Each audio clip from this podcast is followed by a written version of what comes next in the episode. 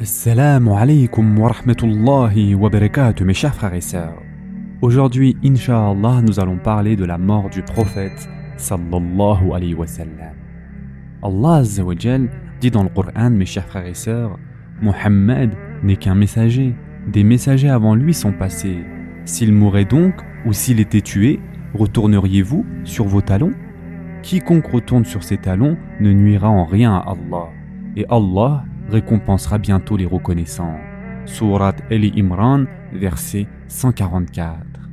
Allah dit à son prophète, sallallahu alayhi wa sallam, dans le Coran, En vérité, tu mourras, et ils mourront eux aussi. Surat Az-Zumar, verset 30. Mes chers frères et sœurs en islam, il est important que nous parlions du décès de notre prophète sallallahu alayhi wa sallam celui qu'Allah a envoyé en tant que guide et miséricorde pour les gens. Car cela nous rappelle que le bas monde est une résidence de passage et que l'au-delà est une résidence de séjour éternel. Cela nous rappelle que la mort est une réalité qu'Allah a prescrite à ses serviteurs. Alors, puisque le plus éminent et le meilleur des serviteurs est mort, nécessairement chacun d'entre nous va également mourir. Mes chers frères et sœurs, les maux de tête ont commencé à éprouver le prophète sallallahu alayhi wa sallam dans l'appartement de notre mère Aïcha anha.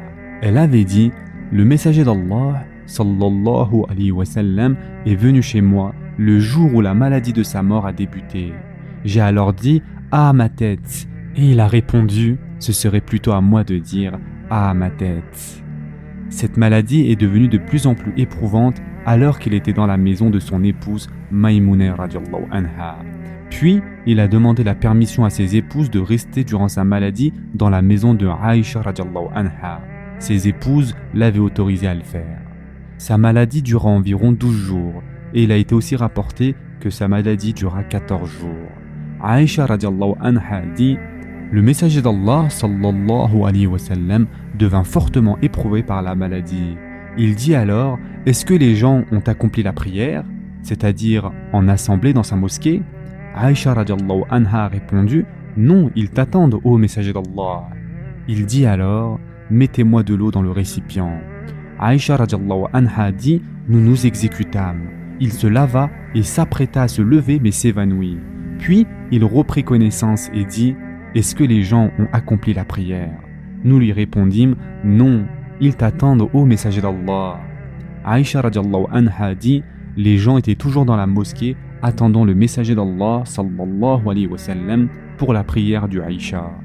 Le messager d'Allah sallallahu alayhi wa sallam envoya quelqu'un prévenir Abu Bakr radiallahu an afin qu'il dirige les gens. Et Abu Bakr radiallahu an était un homme qui avait le cœur doux. Alors Abu Bakr an dit Ô Omar, dirige la prière pour les gens. Mais Omar an lui a dit C'est toi qui es prioritaire pour le faire. C'est alors que Abu Bakr an les dirigea durant ces jours-là.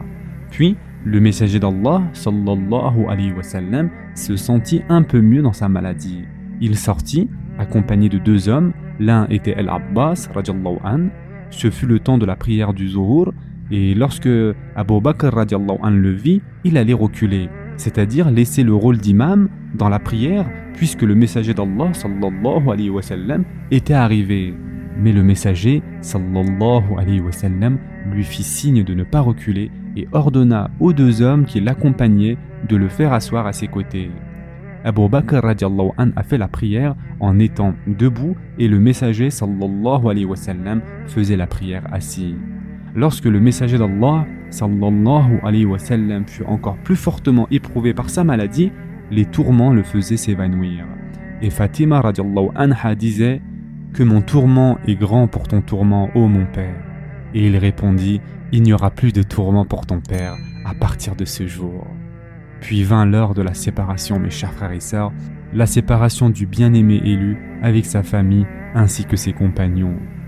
Arrivez-vous à imaginer, mes chers frères et sœurs, l'état de la famille du prophète sallallahu alayhi wa sallam et des compagnons suite à cette catastrophe Lorsqu'on s'est mis à dire le messager d'Allah est mort, oui, a quitté cette vie le messager d'Allah, a quitté cette vie celui par la vie duquel Allah a juré dans le Coran, a quitté cette vie celui au sujet duquel Allah dit qu'il y a de la compassion et de la miséricorde pour les croyants. A quitté cette vie celui par l'apparition duquel tout le monde s'est éclairé. A quitté cette vie le meilleur des gens par son caractère et son apparence. Si la tristesse qui s'empare de nos cœurs par le souvenir de son décès est telle, nous qui n'avons même pas vécu à son époque, alors que dire de ceux qui l'ont vu, qui ont touché sa main, qui ont entendu sa voix, qui lui ont parlé et qui l'ont accompagné dans sa mission? Quelle catastrophe que celle qui s'est abattue sur eux. Dans quel état étais-tu, ô Abu Bakr, quand tu t'es rendu auprès de ton compagnon alors qu'il venait de quitter le bas monde Et toi, Omar, toi qui n'as pas pu croire en la nouvelle du départ, puis lorsque tu en as eu la certitude, tes jambes ne t'ont plus porté. On ne peut pas s'étonner de ce qui s'est abattu sur les compagnons avec le départ du plus cher des gens, du plus glorieux des gens, du meilleur des gens, Mohammed sallallahu alayhi wa sallam. Si le tronc de palmier sec a gémi pour sa séparation, on ne peut pas s'étonner de ce qui s'est abattu sur les compagnons. On ne peut pas s'étonner de ce qui s'abat sur les musulmans et plus particulièrement les gens de piété et de droiture, Qu'Allah subhanahu wa ta'ala t'honore et t'élève davantage en degrés, toi notre bien-aimé. Qu'Allah t'honore et t'élève davantage en degrés, toi qui es la cause de notre joie. Qu'Allah t'honore et t'élève davantage en degrés, toi qui es le baume de nos cœurs. Qu'Allah t'honore et t'élève davantage en degrés, toi qui es la lueur de nos regards. Lorsque notre prophète sallallahu alayhi wa sallam mourut, Fatima radiallahu anha s'est mise à dire Ô oh mon père, tu as répondu à l'appel de ton Seigneur. Ô mon Père, le paradis du Firdaus sera ta demeure.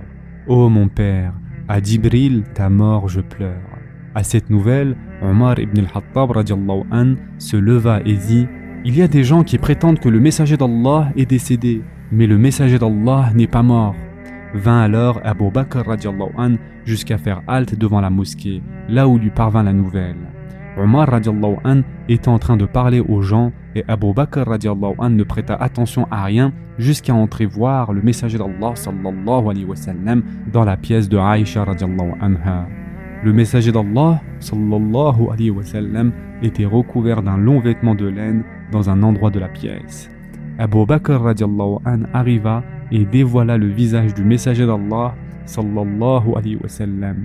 Il l'embrassa recouvrit à nouveau le visage du messager d'Allah sallallahu alayhi wa sallam et sortit.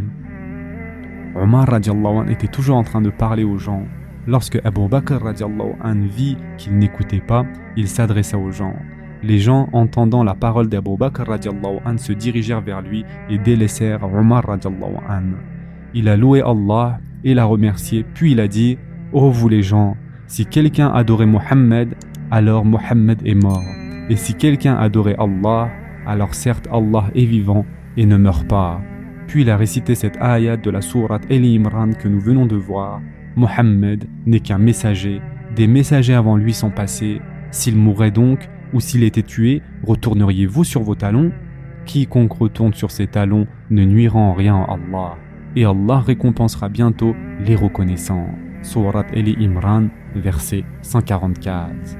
Quand il récita cette ayah, c'est comme si les gens ne l'avaient jamais connue auparavant. C'est comme s'ils n'avaient jamais su qu'elle avait été révélée jusqu'à ce qu'Abu Bakr la récite ce jour-là. Les gens l'ont retenue ainsi de la bouche de Abu Bakr an et se sont mis à la répéter. Omar an a dit Par Allah, dès que j'ai entendu Abu Bakr la réciter, je suis tombé par terre. Mes jambes ne me portaient plus et j'ai su alors que le messager d'Allah sallallahu était véritablement mort. Les gens se sont rassemblés pour laver le messager d'Allah sallallahu alayhi wa sallam.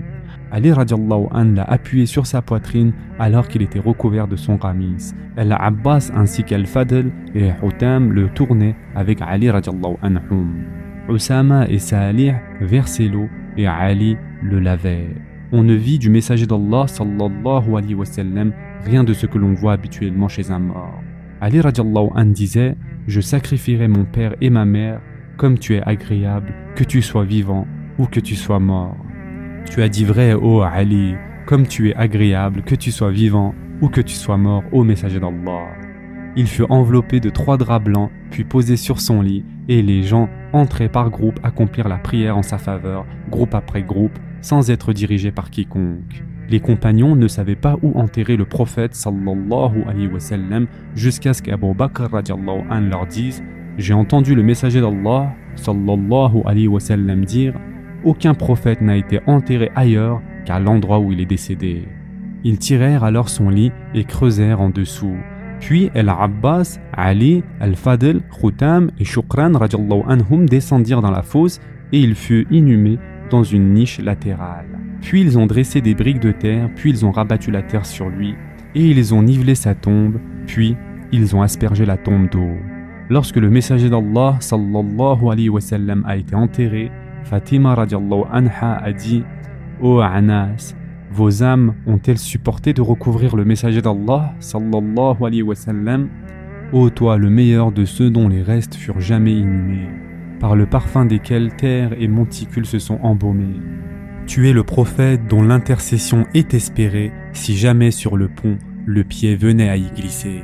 Il est vrai que le messager d'Allah sallallahu alayhi wa est mort, mais ce qui nous console, c'est qu'il entend le salam de celui qui lui passe le salam. Ce qui nous console, c'est que sa tombe, sallallahu alayhi wa sallam, est un lieu auquel les croyants, épris de son amour, emplis de l'espoir d'obtenir son intercession au jour du jugement, viennent visiter.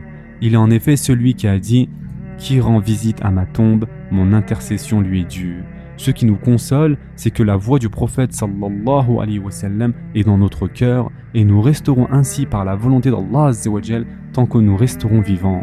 Mes chers frères et sœurs, œuvrons pour notre au-delà, pour être avec le prophète sallallahu au paradis. Multiplions les invocations en sa faveur, car l'invocation en faveur du prophète sallallahu sera une lumière et une clarté pour nous. Ô oh Allah, ne fais pas que nous soyons éprouvés dans notre religion, ne fais pas que le bas monde soit le plus grand de nos soucis, ni l'apogée de nos connaissances, mais sauve-nous dans l'au-delà par ta grâce, ô toi le plus miséricordieux des miséricordieux. Ce sera tout pour aujourd'hui. En attendant, prenez soin de vous mes chers frères et sœurs, et à très prochainement, Inch'Allah.